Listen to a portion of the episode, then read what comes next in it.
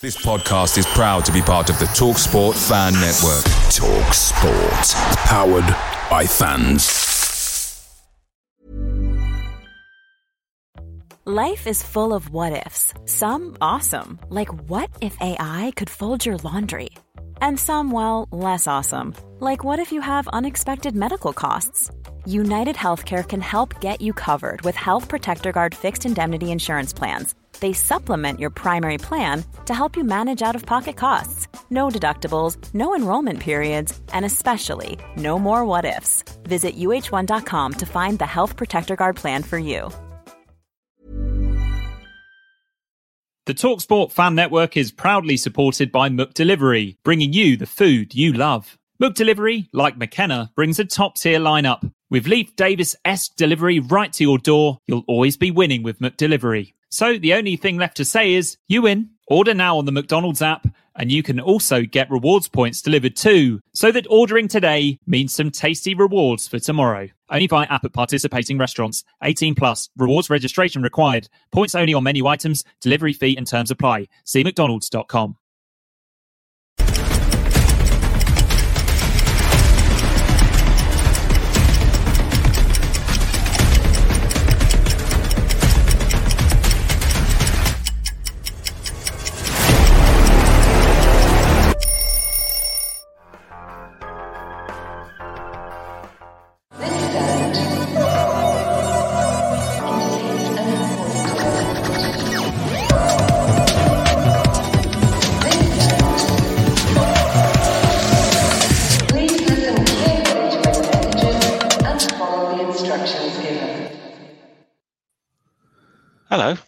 Hello, and welcome to the Blue Monday podcast.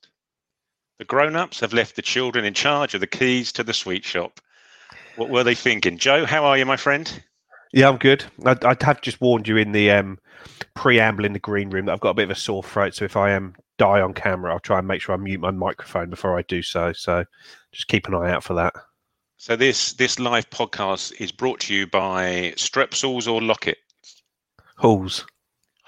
Halls, they're our rival. Don't say Halls, for God's sake. Um, yeah, okay. So as you can see, it's, it's Joe and I this evening. We're here for a bit of a chat. Um, if if you're around, please get involved. Drop us a drop us a message, even if it's just to say hello and ask us if we're uh, if we're drowning. Um, if if my uh, if this goes viral because my my head starts like lolling around like one of those civilians in a in a jet fighter going 360 or something, then uh, then everyone everyone log off and we'll get somehow to get Rich to jump on and uh, and close things down. But uh, so obviously we're here to discuss Mark Ashton really and his his role. Um, he strolled into town today, didn't he? He looked very relaxed. The sun was shining. Um, had a very fulsome fulsome beard. Um, the way the Bristol City fans talked about him, you'd think that you know the clouds were going to suddenly enclose on Portman Road like something out of Ghostbusters, and thunder and lightning would start uh, start appearing. But he um, he met with the fan zones. He met with the fan zones. He met with the the staff in the fan zone just to sort of allay any fears early doors and um, communicate to them what the plan was, get them all on board. Um, and then he sat with the club, did a video, uh, and then sat with the sat with the press, including our friend Phil at TWTD, who's got um, a good half a dozen or so, I think, stories with the with pretty much the full transcript of of what was uh, of what was said by by Mark Ashton um, in his introduction, really. So, Joe, without going into too much details, we'll do that in a little bit. What were your first impressions on uh, on the new man? Well, he's an impressive sounding guy, isn't he? I think that's to be expected. He's obviously a very polished talker. He's been a CEO for a number of years at a championship club, so that shouldn't surprise any anyone really. But I'd say the, the key thing I took away from it was the fact that they these the Three Lions, Paul Cook, they all seem to talk up the football club. Where as sort of fans, we've listened to the football club being talked down for a number of years, and I don't think people realise how special a club we've got sitting on our doorstep. In in some cases, it's still a big club. It's still a well respected club in the football community. It's still a big fan base. It's still a club that people talk about reverentially, and it's not just the fans that think that it is generally in a game, and you just look at the way that we've been able to attract some of the uh, the first the buyers, the manager in Paul Cook to drop down to League One when he'd just done a good championship job, and now Mark Ashton, who had a very good job at Bristol City, there, sort of a club that on the up in the championship, working for one of a very wealthy owner, and seemingly uh, until this season going in the right direction. So it's sort of been a been a big coup all round. Well, yeah. So as you say, obviously, you know, we're not we're not stupid. They they know what um, what buttons to press. They know what what things to say, and obviously, owners came in and said the right things, didn't they? Relating to size of club and history and things like that. But you know, Mark Ashton was comparing us to to West Brom, and he was he's saying he looked around the, the memorabilia and looked at the the walls around the club and bits and pieces like that, and he said himself, didn't he? It's a club that's it that's very dear to the football industry's heart. Was one of the one of the things he actually said, wasn't it? Well, yeah, Ipswich has always been a club. Uh, I think back to the sort of older Tonian days of the Cobbolds and the Sheepshanks, where it's always been a great place for away directors and away players to come to because of the facilities, because of the standards, because of the atmosphere around the place.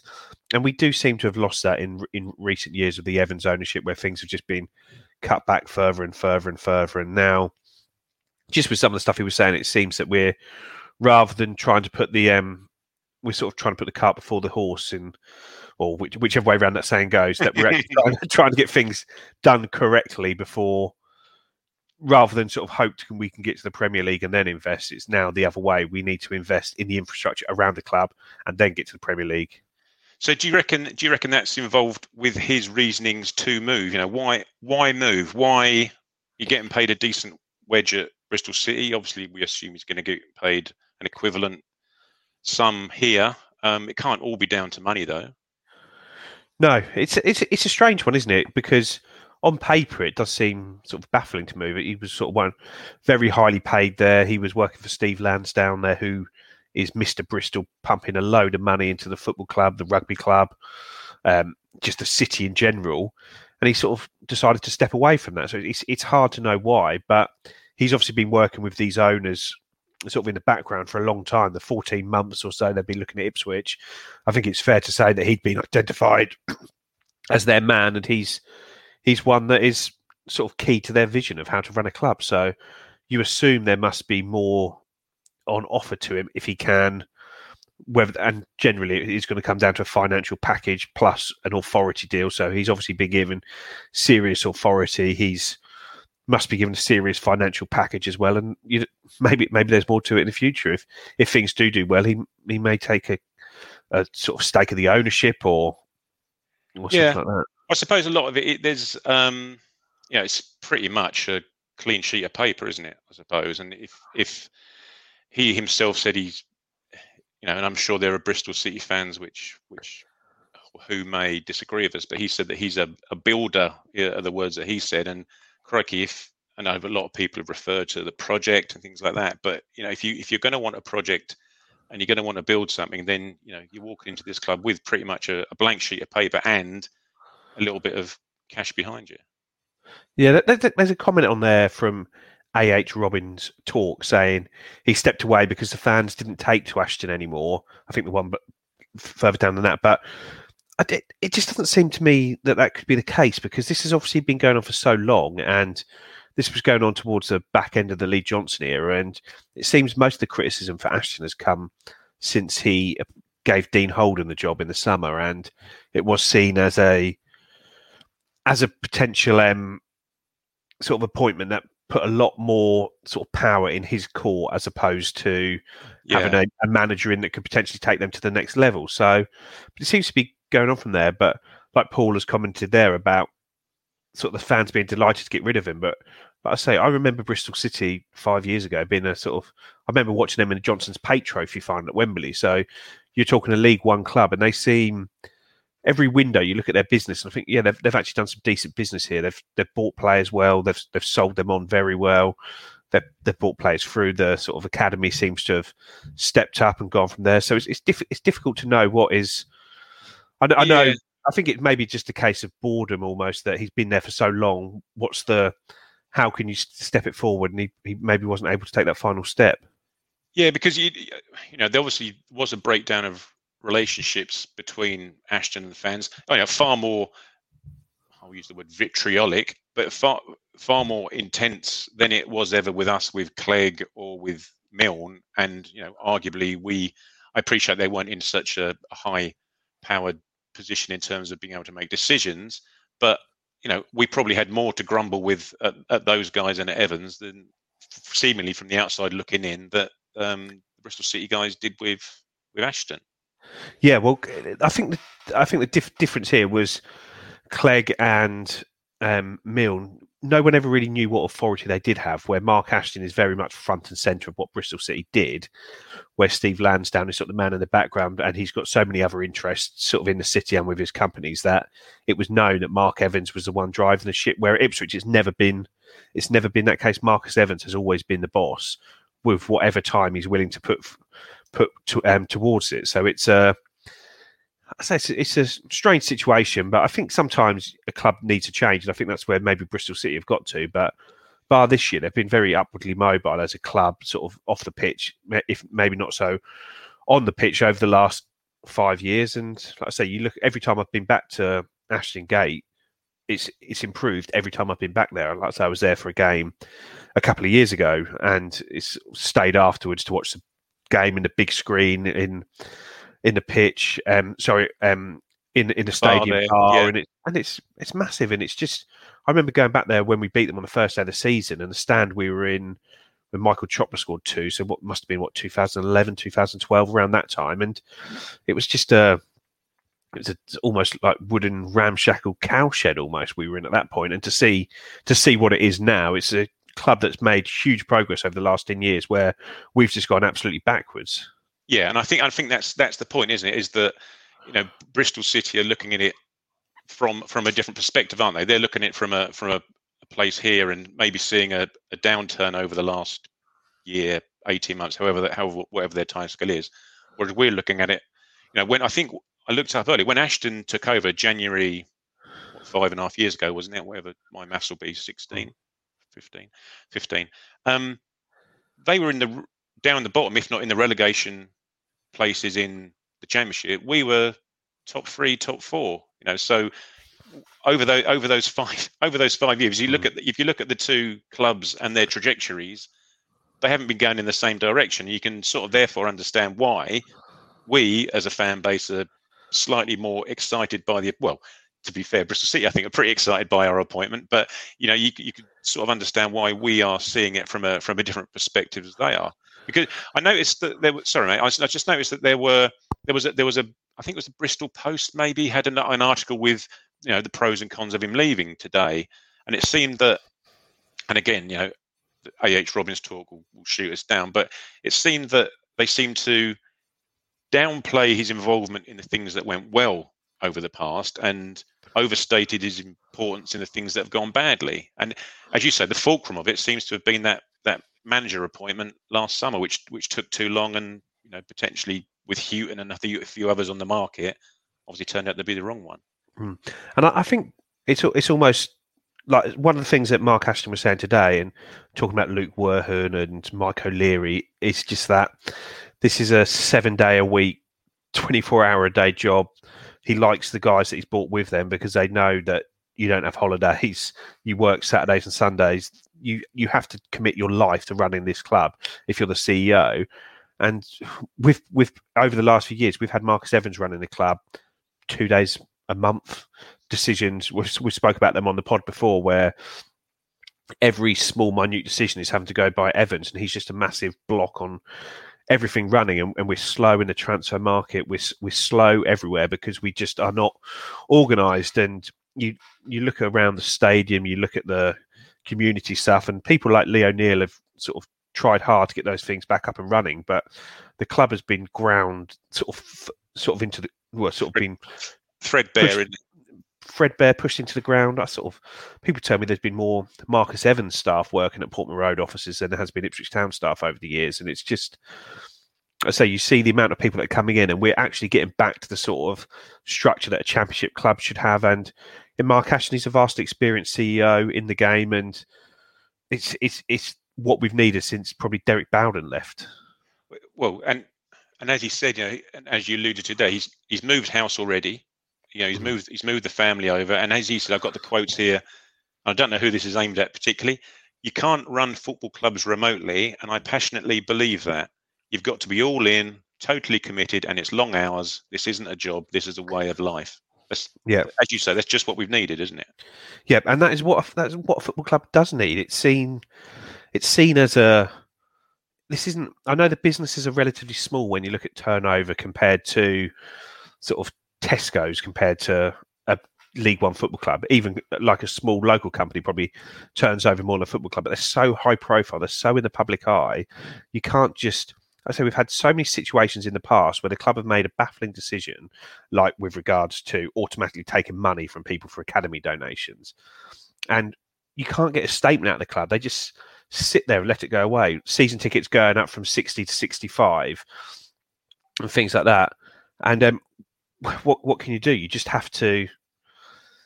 You just have. You need a face. You need a communicator. You yeah. need someone yeah. there there hasn't been anyone there hasn't been anyone for us to it's been a bit as you say it's been faceless hasn't it and you know if and as you say again even if we have been able to get hold of someone we all knew that they had very little say in the in the matter or you know, very little ability or weren't empowered to make any changes in any case no, and it, it, was just like who's who's drawn the short straw, who's going to have to go out and do the media round and just try and defend an indefensible decision and, and just wait wait for that decision to go away. Yeah, and take the inevitable insults and brickbats that uh, that come on the back of it. As as this chap here, who's this? Ips Ips Rich. It says there. Well, hello to you, whoever Ips Rich is.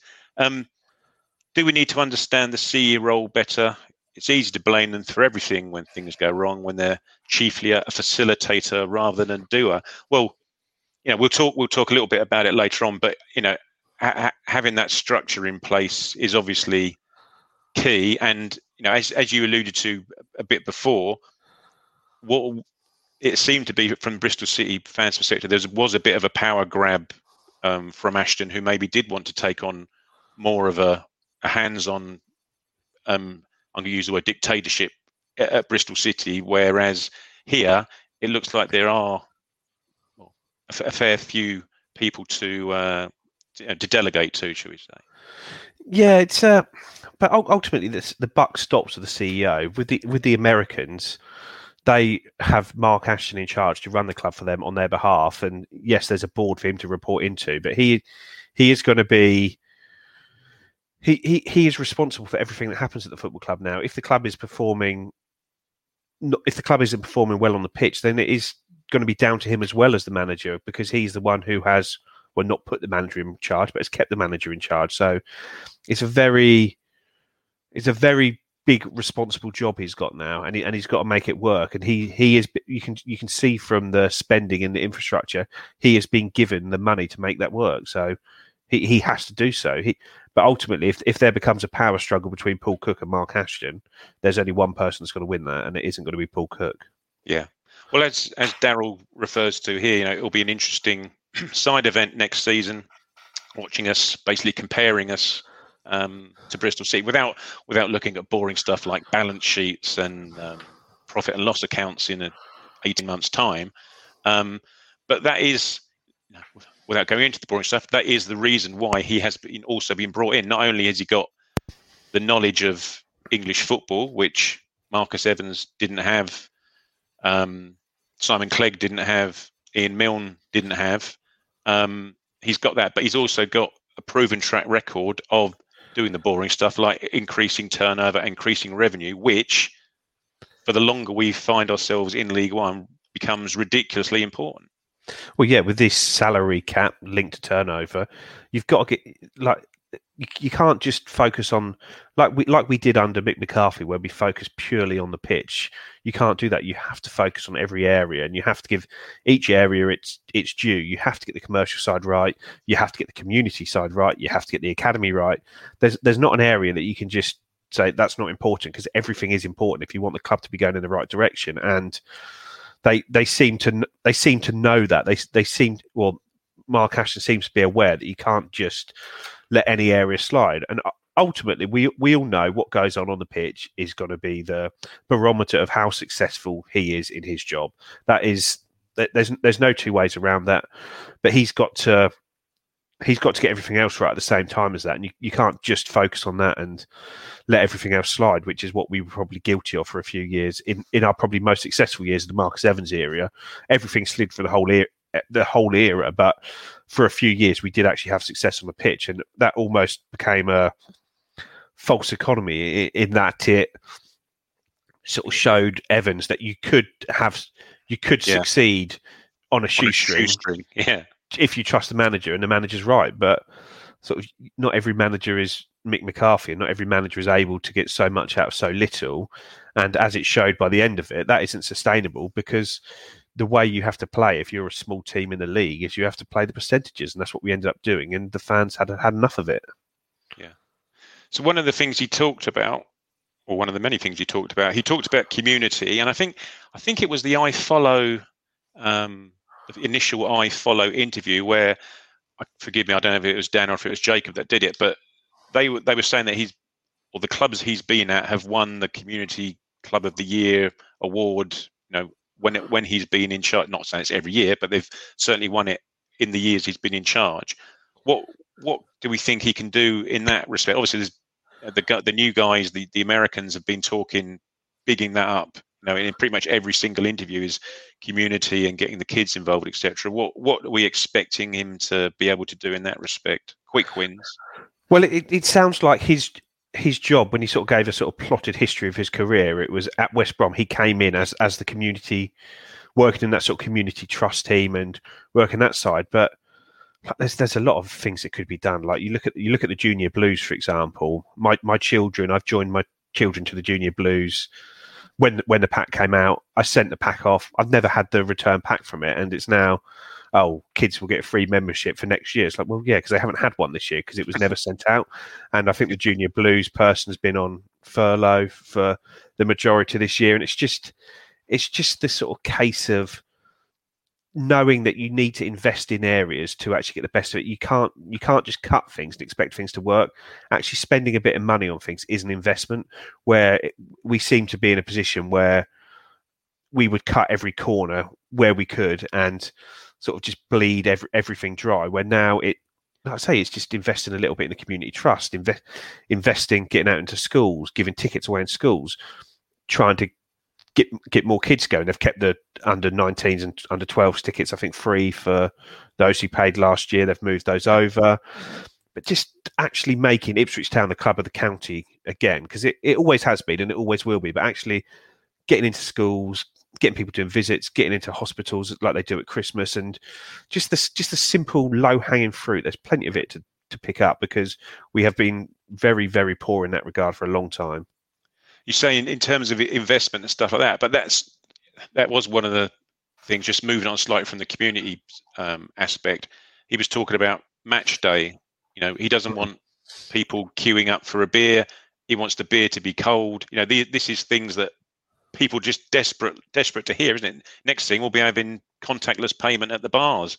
Um, but things like that, we're not ask, asking for the world. This isn't cutting edge 21st century technology that we're we're asking for. It's just rudimentary stuff that football fans historically just accept that you know they're going to have to leave leave at half time 10 minutes early to queue up in time to get a flat warm lager. But so he, he spoke about that. He spoke about the stadium. He spoke about the pitch was a big one wasn't it? Yeah the pit the digital signage but you know the modernization of the um, of the ground he spoke about and and the pitch. Uh, he talked quite at, at some length, didn't he, about the pitch?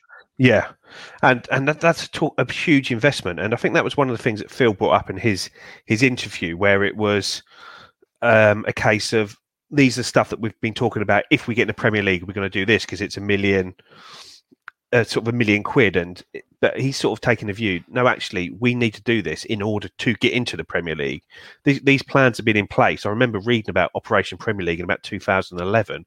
So the stuff that needed doing now, yeah. ten years later, it needs doing even more so now. And sort of the pitch. I know it's it's been a struggle this year because of sort of the bad winter last year, COVID, and But you'll always find an excuse for it if you want to find an excuse. yeah, for it. and and it is always that like when we play academy games, they always move as many as they can away from the pitch, and just tr- just and it's just we we always take the easy option away from things and sort of try try and do it on the cheap, and it you just cost yourself money by doing things on the cheap. You cost yourself money, you cost yourself fans, but they're getting getting these things in place. It's, it's all the stuff we've been wanting to hear, and even when he talks about the training ground, he talks about it being like a rabbit warren and Yeah.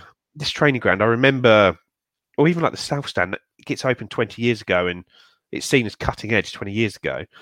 But 20 years is a hell of a long time. When you look at you look at a new ground that was built in 2001, so say like Wembley, for example, and you compare that to 2021 with the Tottenham ground, and it's just night and day the difference between them. And and you think how how long things have been left. Like sometimes I, I remember even you, you go up to somewhere like Norwich or the Hawthorns or even Pride Park and places like that, and they're just miles ahead of us. Ashton Gate, another one where you, like you're saying, things like contactless payment, less queues at the bar, and it's like realizing that people are coming there for an experience as well as a football game, and you've got to try and make that as good as you can. Like the, the fan zone is really good at Ipswich Town, and Yeah. but it, but it's it's something that Ian Milne did, and it's and it's something that was gone on about so often. Oh, we've done the fan zone. That's really popular. We've done the fan zone. It worked really well. We used the fan zone in 2018. So yeah, brilliant. But the fan zone is one thing that should have been done. It has been done. Pat yourself on the back and now do the next thing.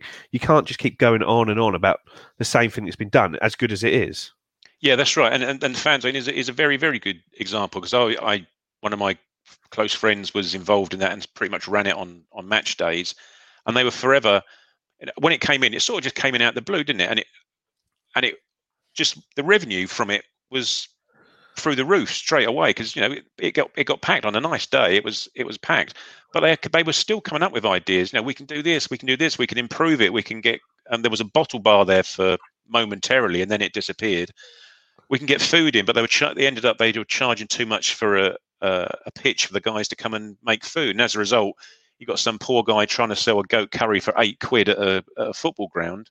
Mhm. Well, you know, no one's going to be paying that, so they just got to think a little bit smarter and the more people they can get into the fan zone, the more kids they can have running around playing five aside, the more Fanta they're going to sell and et cetera, et cetera, et cetera. People will get there earlier. They'll get there to watch a big screen if it's up there, and um, you know, there's there's a match Well, on. I, I remember the in in the World Cup, the fan zone was obviously a massive success in that. They had loads and loads of people there, and I, re- I remember someone talking to me about that before, and they're like saying, we, "We're thinking of doing this. Do you think it'll be popular?" And it's like, "Yes, it'll be popular." And they're saying because some people at the club are saying we should try and sell tickets for people to come and go to this. And it's like if you do that, people just will not come. They won't commit to get a ticket to go and watch the game there. They didn't sell tickets, and they probably made it so that's probably their biggest success of the summer. It was a huge success there. You see the videos from there's hundreds and hundreds of people there Yeah. drinking loads, eating loads, and that would have if you'd have tried to ticket that, that would have been, like I say, just 40, 50 people there, and it would have ended up being cancelled because it wouldn't have worked. And sometimes you, you've just got to take that risk, and I think that's something that is going Well, to it be very showed, it? difficult for the Sorry, existing club. Sorry, the existing club staff is going to be very difficult for them to now get in them get into that mindset of it because they've Yeah. been so browbeaten by the previous regime. Well, it sort of showed, didn't it? Do you remember they did that um, concert, didn't they? I can't think who the hell was coming along, but they sold, you know, a dozen tickets to it, didn't they? They had to Yeah. had to bin the whole thing in the end because, Yeah. as you as you say, people aren't going to pay to come along and do it. They just expect it to be open. And once they're inside, they'll they'll buy a beer and, and whatever from there on in. Yeah. Um, one actually little tidbit. Well, was a bit about the um the Cobbold text on the on the side of the stand and things like that. That was quite a nice little little touch, wasn't it? Yeah, there- there've been some sort of nice touches from from all the sort of all the owners as well. They they, they seem to get it, don't they? And I think especially sort of Mike O'Leary and Mark Ashton having that West Brom connection, who were obviously a big side at that sort of late seventies era, having their golden era at the same time as we did. Admittedly, ours was quite a bit longer and more successful, but it's um, let's say they they they do just seem to have a sort of treat Ipswich with the respect it deserves as a football club, and it's now up to them to get it back on that standing. And I say, I, I like I say, you look at the ground, even around the town centre, it's they need to try and raise the profile of it in the town, and sort of people people from Ipswich are very happy to talk down the talk down the town, talk down the football club. But ultimately, we're an hour from London on the train. It, it, we're quite an easy access to, to, to, sort of to get across to. I think if I was an, if I was an away fan, it would be one of my favourite away days. Just jumping on the train, yeah. knowing you've got a pub waiting for you outside the station, and you've got the stadium that you can see as you pull into it. And I think yeah. it's um, yeah, I think it's just I'd say it's it's it's so easy. I think. I just think in term in terms of the stadium, that that would be nice, wouldn't it? If if they could just spruce up that the approach to the stadium, approach along Portman Road. You know, we've seen like um, snippets. Um, forgive me, I can't think of the guy's name who's like done the the mock-ups of it with the the lampposts with the banners on and and the ex players along the side of it. Just something like that, which you wouldn't think is going to cost the earth, but would just make it make such a difference just to the whole experience of being at the football club. Rather, we just go we go there every every time, or we just sort of take it as rare. We just wander in through the same turnstile and mm don't worry about the flaking paint on the walls, things like that. But stuff like that would just encourage more people to come, families to come along, etc. Yeah, I, I, don't know how many people have been to Ipswich lately as well, because I know a lot of fans aren't based here, but um, because of these new COVID traffic restrictions that are everywhere, Portman Road is actually closed to through traffic at the moment now. So at the top end of it by Staple or what was Staples, you can't actually drive down there anymore. You can come down from the other end, but it's a dead end at that point. So there should be a little bit more scope with the sort of working with the council to try and do something a little bit more out the back there because it is it's no longer I know they obviously shut it on match days, but it's no longer a effectively a through road anymore. and, yeah, yeah there's only a couple of places down at the end, so there, there should be an attempt to try and sort of make the stadium just show a bit more respect for the stadium. Like you say, the, the that facade on the back of the Cobbold stand is awful, really, isn't it? It's, it's embarrassing when you look it at it. Embarrassing, yeah. Well, you know, we, let's hope that you know these guys have got a, a, bit of cash behind them. There's plenty that they can do. We all know there's plenty they can do at the stadium to spruce it up, and you know, hopefully by August when we're we're allowed back in, we'll notice a notice a bit of difference, won't we? Mm. Um, one if what else did you go on about transfer policy? We were talking about. He had a he had a three to four hour dinner with last night with Mike O'Leary and Paul Cook, where they discussed transfers and signings. Now, this was presumably over a family roundhouse combo from our friends at Favorite Chicken. and all our Blue Monday listeners and watchers can grab 20% off your favorite chicken order by entering BM20 at the checkout. And that website is chicken-ipswich.co.uk. And there's a test match starting tomorrow. And what better? Forget your scones and cream. What better than a roundhouse combo? Euros. When's the Euros, Joe? Next Friday? Yeah, next Friday they start. Ah, perfect. Well, there you go, guys. BM20 at the checkout. Get yourself 20% off. That's a fifth. That's almost an entire quarter of a chicken. 20% off. Favorite chicken. Chicken dash ipswich.co.uk. Perfect. Um, so, just in terms of transfers, what what did he say here? Paul's been really clear on the type of player he wants. He's been clear on some of the targets. The club has started to move on some of those targets. I will take over as of today, and I'd like to think in the next week or so we can get some of these across the line. Well, obviously, now we've got a cast of thousands working in the background and, and working up Playford Road. The priority is now to get some players in, and we've obviously got to get the the right players in. And as he said, you know, the, there's already discussions going on. With you'd think, you know, all being grown up about it, he's probably been in, unofficially involved in those discussions in any case. But who are those? Who are those players, Joe? Who are those? Who are those players, and which which clubs are we looking to get them in from? Well, I think it's it's quite interesting when when you read about their approach and I think Paul Cook is a very good manager in the respect that you, you know exactly the sort of players he wants. He has a very set style of what he wants to play, and he can effectively feed that feed that to these guys. And in, like I say, we, we know what he wants. We, he wants fullbacks that can bomb on and play as wingers. He wants midfielders like Collis has said there, Lee Evans first in the door, that sort of player, sort of players that are mobile, are tough, are decent pass of the ball and and can get around the pitch as well. And and he wants those wingers and and number ten, so you can score goals and, and striker who can hold the ball up there. So Yeah. it's. I'm not saying you can just go onto a computer and type in "I want this," but you know the sort of players you want to be looking for. Players that can cover 12, 13 kilometers a game every game.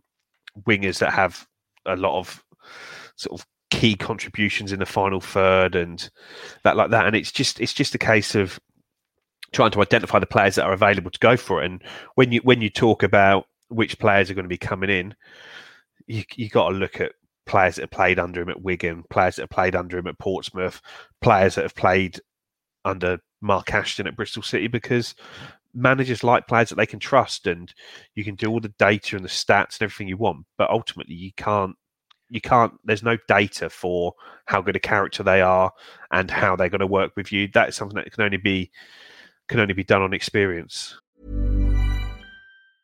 Hey, I'm Ryan Reynolds. Recently, I asked Mint Mobile's legal team if big wireless companies are allowed to raise prices due to inflation. They said yes. And then when I asked if raising prices technically violates those onerous two year contracts, they said, What the f are you talking about, you insane Hollywood ass? F- So to recap, we're cutting the price of Mint Unlimited from $30 a month to just $15 a month. Give it a try at mintmobile.com slash switch. $45 upfront for three months plus taxes and fees. Promo rate for new customers for limited time. Unlimited more than 40 gigabytes per month. Slows. Full terms at mintmobile.com. Blue Monday are delighted to be partnered with Talksport Fan Network and NordVPN, giving you the best possible offering for browsing the internet securely. NordVPN opens up global streaming options for content not available in your region by switching your virtual location quicker than Wes Burns running down the wing.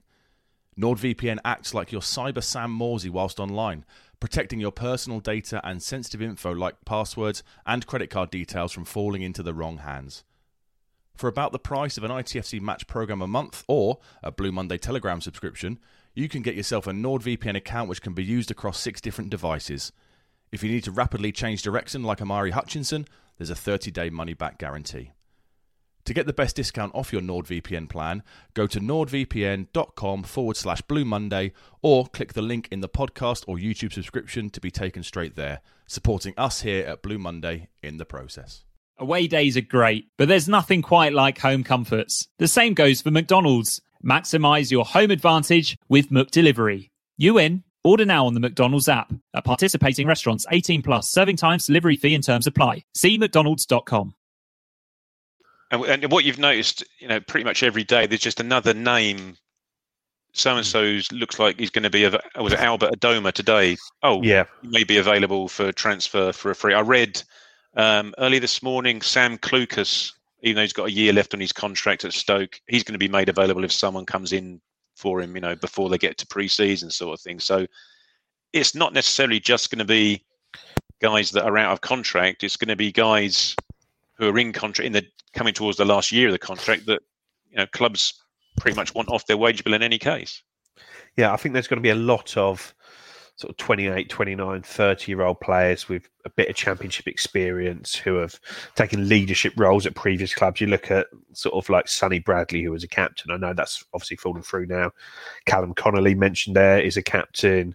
Um, Richie Smallwood, who I think is probably one that looks potentially quite close from what I hear. Another Captain. captain. Yeah. It's, it, you, can, you can see the sort of players he wants. It's that high character players because really when when you look at the squad, we only really had two sort of high character players, and that's Luke Chambers and Cole Skuse, who were 35, 36. And you need to get some high character players, leaders who are 28, 29, 30, because they are the players that will give you a seven, eight out of 10 every week, and they will allow everyone around them to play. You, you can trust them to do it. And that is, I think that's part of the issue the football clubs had over the years that we just haven't had those those players.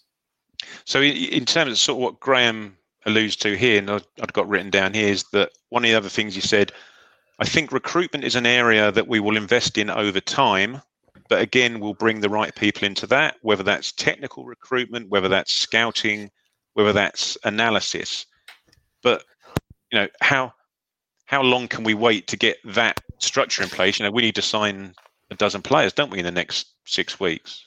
Yeah, and I think I think a lot of the early signings are going to be known quantities. Effectively, we, we're not going to be trying to reinvent the wheel in this transfer window.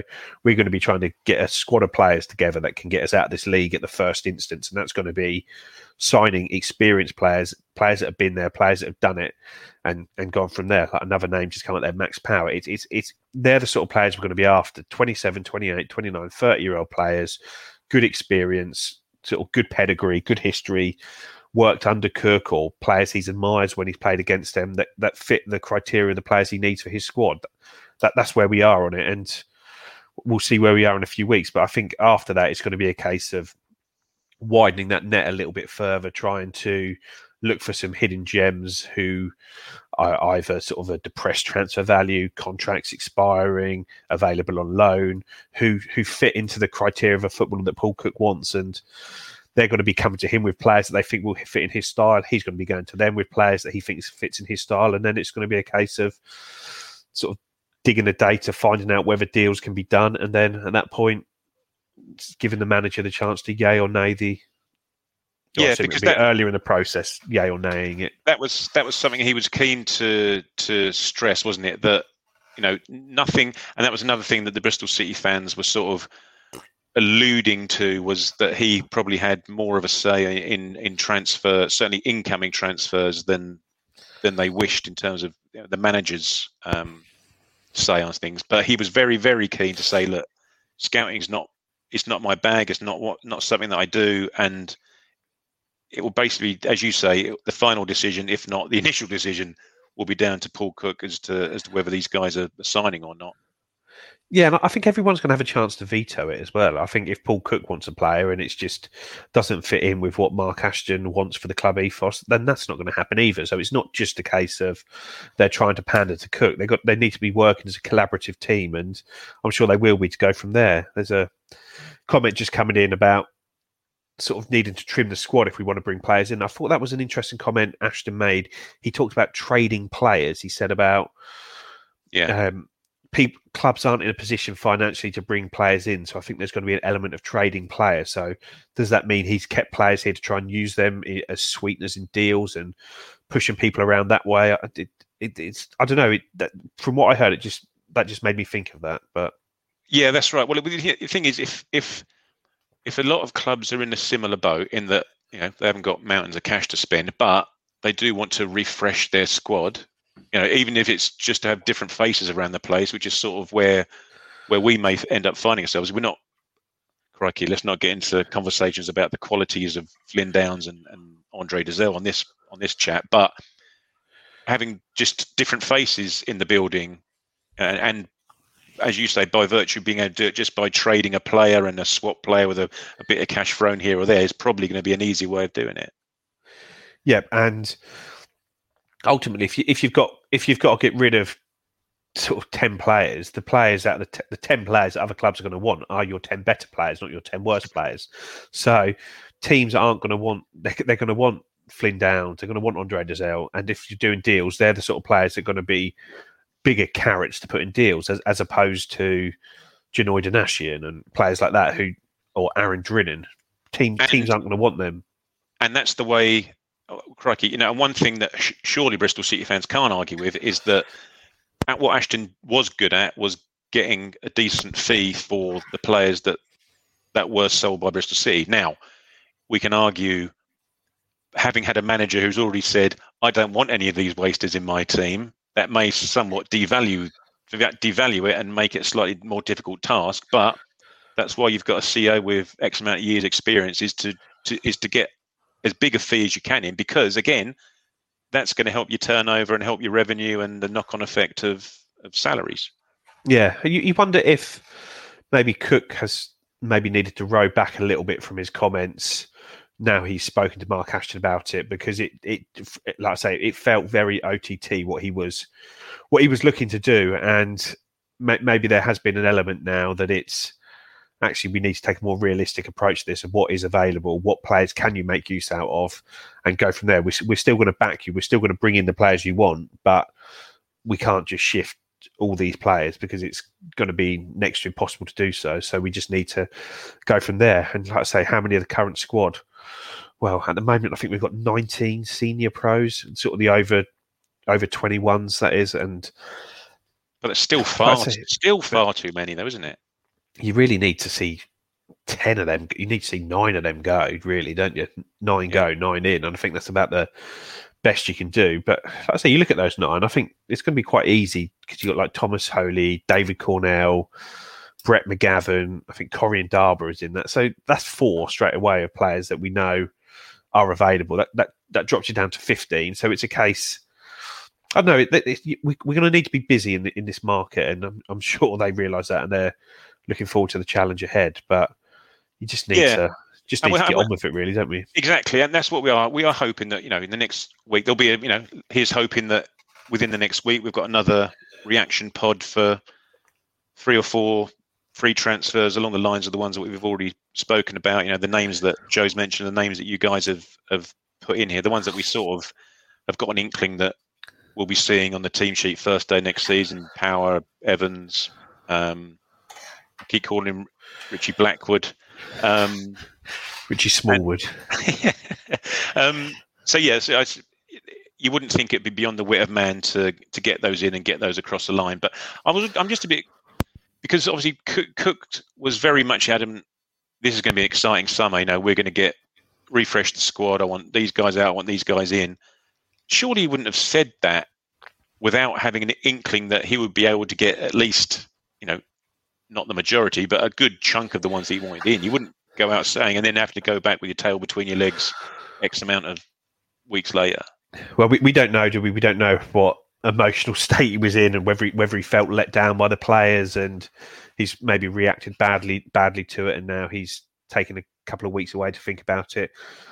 We'll, we'll never know how those the sort of aftermath of those com- conversations. I think we've heard from enough trusted sources what those conversations were like. So, and then we'll see by August which of those players are back involved and can we push on from there? But ultimately, f- footballers want to win games, and it is an exciting project coming up here. And if they don't go and they can come back to pre-season and flying and fit Yeah. and ready to go, then you, you you have to hope, and I'm sure Paul Cook will give them a chance to to go again.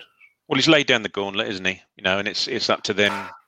It's up to them whether they whether they accept or not, or, whether they de- decide they want to go with it. But just in ter- in terms of the the structure that he's going to put in place, and I say he's spoken about recruitment, he's spoken about analysis and the data bits and pieces, and his data dashboard. Joe, what's the hell's a data dashboard? It sounds like one of those. Um, I'm watching Marcella at the moment. You watch that Marcella? My God, that's pretty bleak. But just one of these like photos of people joined together by bits of string. Is it one of those? I, I think it's more like when you work for a company and you get sent your end of months MI management information statistics round, and it's lots of sort of pie charts and red, greens, and yellows on certain areas, and, and the sort of Wyscout things that get sent around, like spider webs on different players and things like that. But I've I've always sort of Have we I got the the structure? was- Have we got the structure in place to do that as things stand at the moment?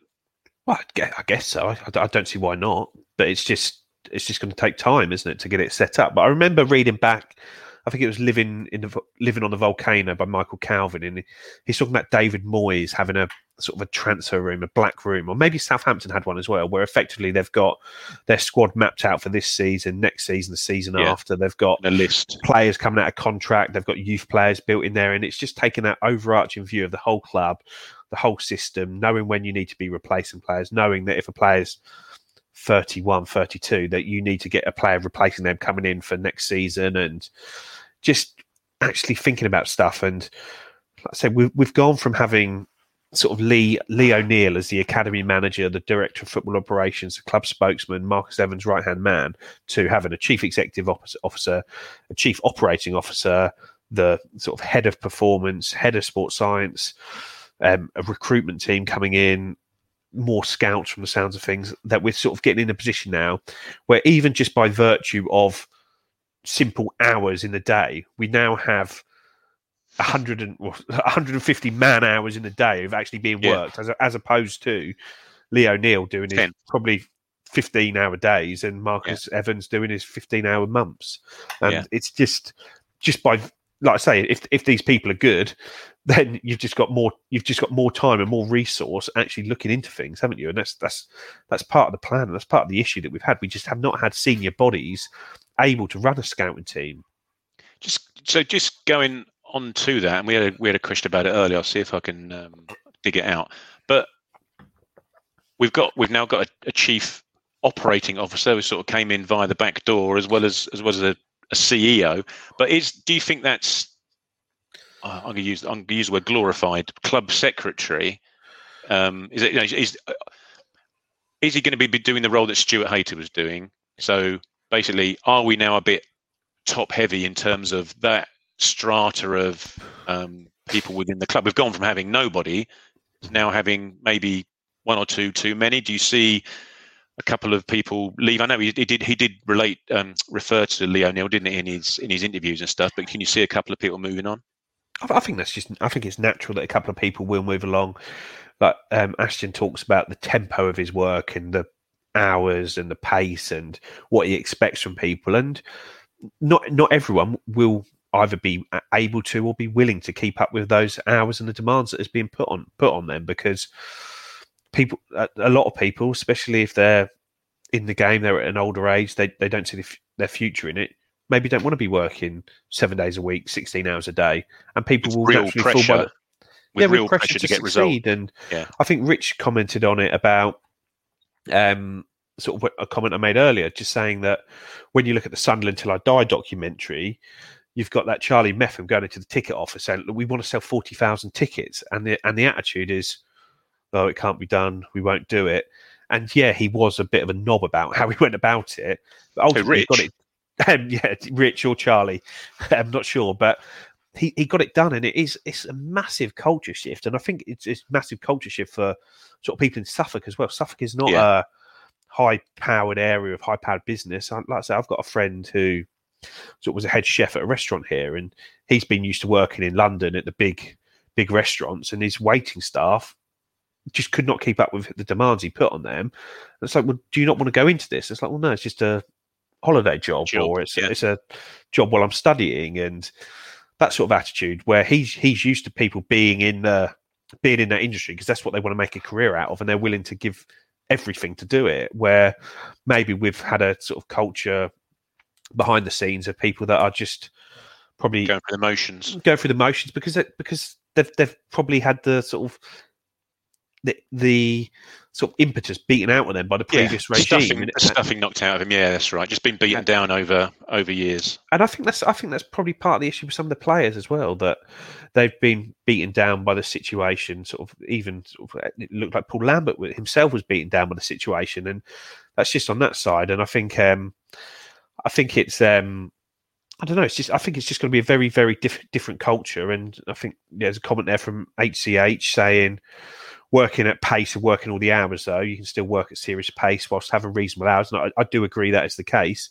But it's different, though, isn't it? Football is a different a different industry. Yeah, and there are t- there are times when you have to put the, the hours in. You might you might have a slow week one week, but the next week you might have to be working seven days that week because it's a home game and you've you've got that, and then you've got events on in the evenings. And so you look at you look down the road at Colchester United. There is events on in their ground every Friday, every Saturday, and you see a lot of staff have, have, have over the years have left Ipswich to go and work at Colchester at their Yeah, stadium. have. it's why are people from Ipswich going to work for Colchester? It should be the other way around. We're the bigger dog in this fight, and off the pitch though, they they sweat their assets better than we do, and Yeah. it's something that when when you speak to people there, it's it's talk of oh well we we tried to run this for them, but it didn't work because one one department was charging too much money to another department on the books, and then that department was then losing money, and it's just all the sort of negative attitude as opposed to a sort of can do. We we want to get this done. We we will get this done attitude, and that's going to be that's going to be a big culture shift for people, and it's going to be very difficult for some to do it. But I'm sure some will come through it, and there'll be a natural turnover of others, and it'll be interesting to see how it plays out. But we, I, but we, I wouldn't expect Stuart Hayter to still be. He's sort of he chose to sort of being trodden on. You'd you'd think that uh, Ashton said that um, Werhan, I think you pronounce it as, is his right his right hand man. He's who he would think who, who will do the paperwork relating to these umpteen transfers that are coming in and just keep an eye on the, the administration side of things, which is Yeah. what the, the club secretary does at the moment. I guess I guess you wonder whether he is coming across to a bigger role because that's what he did at Bristol City. Is is his role being enlarged for him to leave Bristol City to come here, or is he was he always going to come with Ashton because he's his his right hand man generally? But Yeah. I guess we'll find out in due course. But yeah, it's a it's a um, like I say, I'm sure there's a lot of people fearing for their jobs there at the moment. Well, sp- speaking of which, Paul Cook. Here we go. I've known Paul on the circuit for a number of years. He's someone I've admired actually for a number of years. And I think he was absolutely the right manager for this football club. It's what this football club needs. And I'm excited to get the opportunity to work with him and help him. He then relates, sorry, refers to tempo. He works hard and his passion. But at the end of the day, as you said right at the beginning, you know, the CEO will be judged on results on the pitch, and Ashton will be judged on Cook's results on the pitch. So, how long should we start slowly? How long has Cook got? Who who knows? Because you don't know what the relationship is like between them. And it's it's like I say it's we're always we're always going to be in a situation where the new owners haven't appointed the manager. And there's there's no getting around that. And that's always a uncomfortable situation for the manager to be in because it's then it's it's always easy to sack someone you haven't appointed. You you don't have that loyalty to them because ultimately loyalty to them is, is loyalty to yourself as well you Yeah. you if you sack someone quickly decision. after appointing them, Yeah. it makes you look foolish because it makes it look like you've made a bad decision. And I think that's part of the issue that Mark Ashton has had at Bristol City with the Dean Holden appointment. He's he's made this internal appointment against sort of it seems a lot of advice from elsewhere. He started brilliantly for four or five games, and then after after a long after a long time, it's ended up where he's just totally Bristol City have just totally fallen down the table, and I think been in relegation form for all bar the first first month of the season. So it's a case that he then has to give give that give that guy time to get it right. Where Paul Cook doesn't have that doesn't have that luxury. So Paul Cook is. Let's say from the sounds of what he's done, he's he's not somebody who's going to fail on somebody else's terms. He's only going to fail on his own terms this season. So it's uh, I say it's a it's a like I say it's it's just one we'll never know. But Paul Cook is always going to be up against it, I think. But I think, like I say, he's, he's just got to start quick, and if he's backed, I'm sure he will. But then, as you say, in terms of culture change, it's it's going to also be culture change in terms of the manager, isn't it? You know, we may look, we don't know, but we may have to start looking at slightly more regular changes of managers should things not go as as we'd hoped for the reason that Paul alludes to there. You know, these when when I spoke to plug when I spoke to Mark Detmer with Phil from TWTD, you know, he was talking long term and you know appreciatively long term, double digit year long term. So, you know, we're not expecting babies to be thrown out with bathwater, but there will be increased pressure because we're now we now are looking further afield. People are actually talking about the Premier League rather than um, you know mid-table championship and just getting um, getting by. Um, cool. Well, Okie dokie. Go on. I said we, we've got two ways to make money. The most obvious and uh, biggest way is getting into the Premier League. That's that's obviously going to be very difficult and take time. But ultimately, if you get the Premier League, the club is now goes from being worth forty million to being worth four hundred million potentially, and that's that's sort of what the guys are looking for there. Or the, or it's clever transfer trading, and clever transfer trading is much easier to accomplish in the short term, but it's also very it's also very difficult because you, you, you can't get anything wrong with it. And obviously, the best model for that is probably someone like Brentford, where they constantly sell players for 20, 25 million. But then they the important thing that they do is they go out and then recruit players for three to four million, as opposed to trying to find gems for three to four hundred thousand. But it's, it's going to be very difficult going forwards because all these teams that are smart recruiters, your Watfords, Brightons, Brentfords, they no longer have the foreign market that they can go into because of the Brexit rules. So they're all now coming into it. I noticed Watford has signed a 19 year old centre back from Grimsby over the weekend. It's that's not normally a market that they'd shop in, but they have to now. So all these clever recruitment clubs are going to be now in the same market as we are. You've got that there. So I think there's going to need to be a focus on the academy, but this this window is about getting a team good enough to get us out of League One this season, and that's that's what we've got to focus on before we start doing everything else, but everything else will come in time. But we've just got to get this recruitment right. And yeah, see that that was my thought initially when when um, Cook started talking about the recruitment and we started hearing about you know the money that was involved. I thought, well, right, what we're going to do is we're going to get a core of players who are mid twenties who can see us up a level and then potentially get us towards the top end of the next level as well. But the more I sort of hear about it and think about it, it's it, it looks as if we may need to start looking at two transfer winners. You know, one to get us up, and then one to see where we're at to take us to the yeah. to the next level potentially. When when we've got more more sway in the in the market, once you get to the championship, you know things aren't as as restricted in terms of in terms of wages, etc. Yeah, it's it's very difficult because getting people to getting people to drop down. You're talking, you need to give them then a two to three year contract, and then that two to three year contract can just become a sort of noose around your neck when when you do go up. If if yeah. if they're they're not good enough to take to the next step, so it's going to be it's going to be very very difficult to recruit well. But that's yeah. why we've got. I think we've got Faith Paul Cook as a manager who's recruited well throughout his career. Mark Ashton's recruited well at I think first at Oxford and then at Bristol City. They're they're guys that have got good track records in recruitment, and they they're both going to need it. Yeah, as you say, you know, if, the, the the players that you are going to be getting from the championship will predominantly be players that other clubs in the championship don't particularly want because if they did, they'd be able to offer them a higher level of football and, and more money than than we can do at the moment. Um, cool, right, uh, guys. We're going to um, probably shut this off sometime sometime soon. But so if you've got any questions or anything, I want to just have a shout out, give us a ping us a message. Um, one little bit of news that came out today, actually, and sort of relates to what we were talking about at the very beginning in terms of size and um, stature of club and that was the iFollow viewing figures that the EFL put out. They didn't put the figures out themselves, but they gave the top three clubs in each league, and we were the number one viewed club um, on iFollow, which you know in itself tells you something. I noticed Sunderland weren't in the top three, but you know you can read read what you like into that. Some hooky one bloke's buying it and, and giving it to all his mates. Um, but you know, it, again, it just goes to show. And this was at a time when we were playing bloody appallingly. Terrible season. Couldn't score a goal for Toffee. We're just drifting down the league. The probably the what felt like the fan base was probably the engagement. The fan base was at an all time low with the club, and yet we're still the number one team for iFollow passes in this league. Like I say, we're, this is what I mean about people sort of talking down the club, and it's just it's it's a, we're a big club. We are. I wouldn't like to say a sleeping giant, but you look at the clubs of a similar stature to us, and I'd always put us in that same echelon as sort of Nottingham Forest, Derby, Leicester, that sort of that sort of um sort of size club. But we just we just not we're just not competing with them on the pitch at the moment where we sh- where we should be.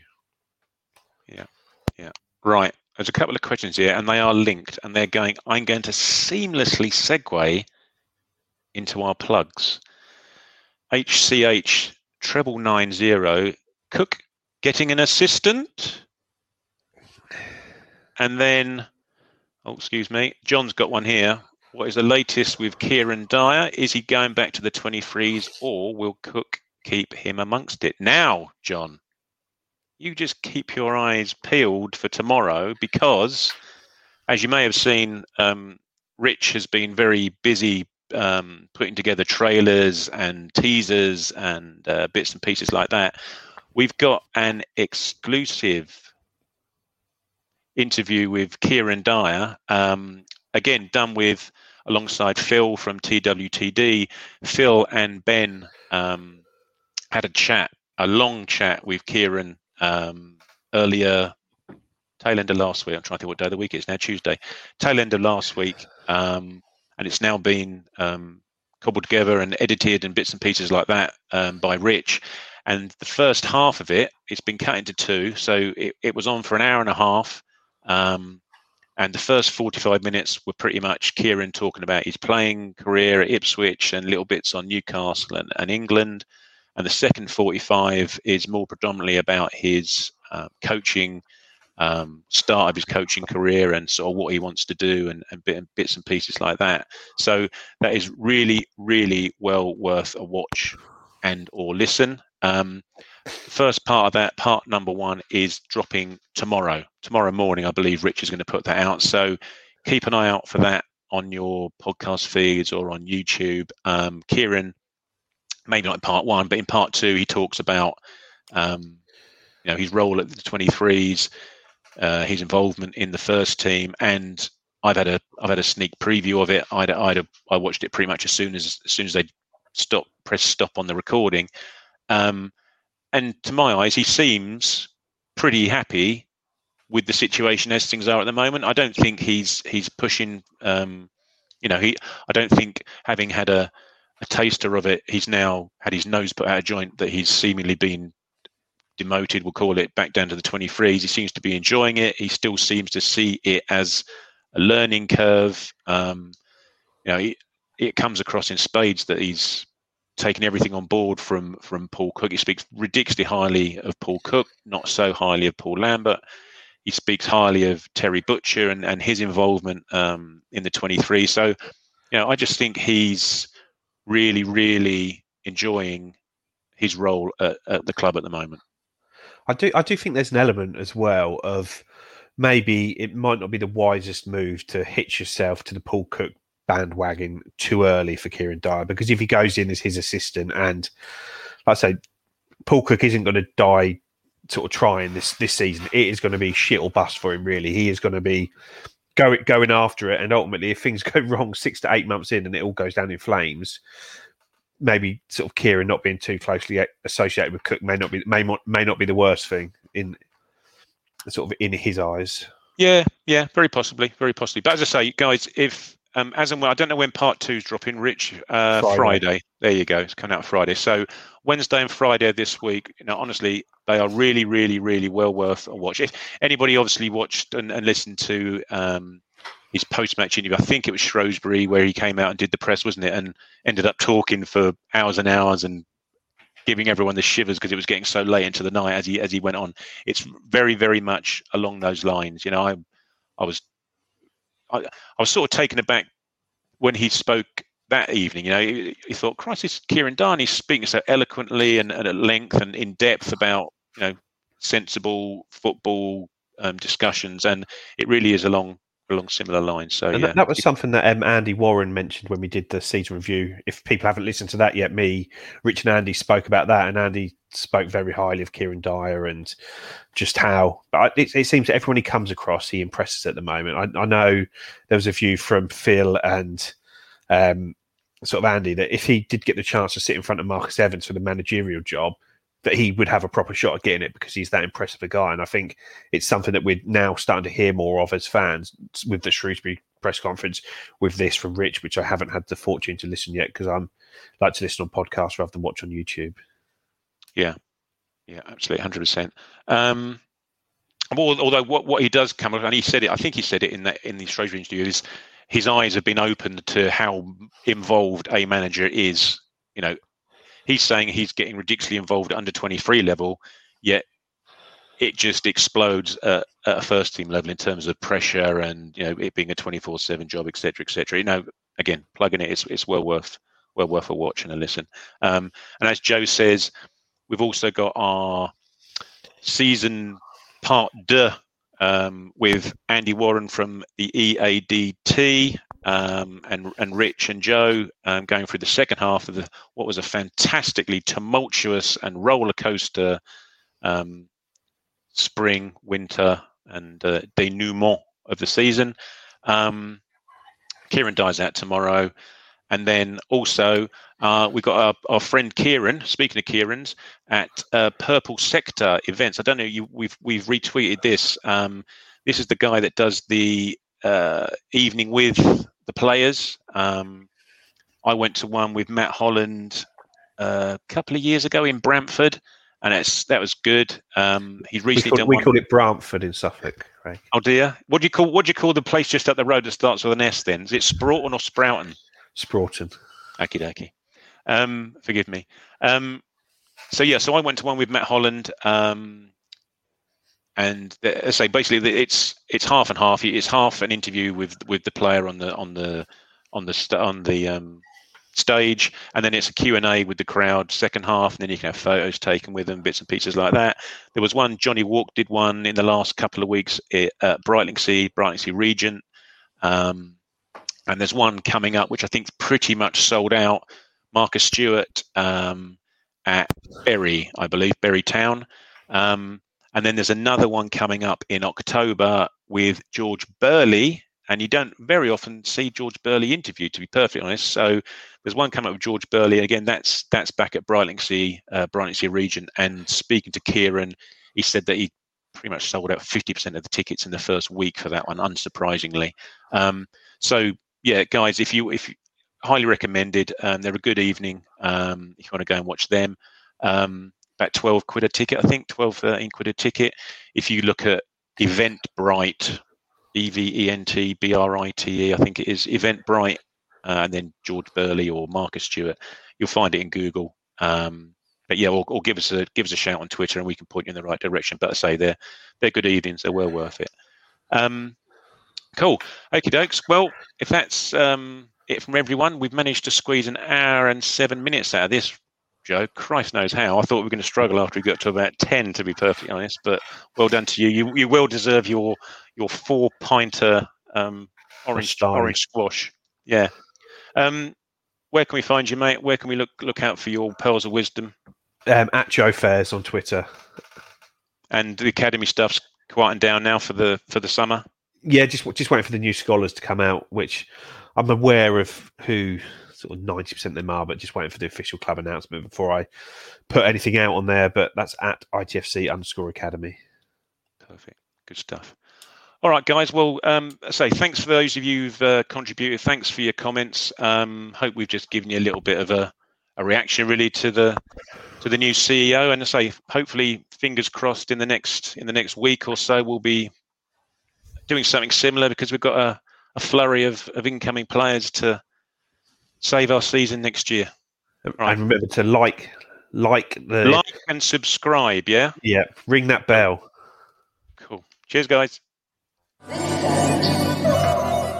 Thanks for watching or listening to the Blue Monday podcast. And thanks to those of you who have kindly supported the channel via ACAST or YouTube donations. You can follow us at the usual places on social media and don't forget to subscribe so that you get our new shows first. It's the promotion running. Everyone is gathered round to watch. The McNuggets share boxes are there offering much needed distraction. Your mate's already been booked for double dipping, but in you swoop to steal the last nugget and claim all three points. Oh, and there is the Harry Clark fist pump to celebrate. Order McDelivery now on the McDonald's app. You in at participating restaurants.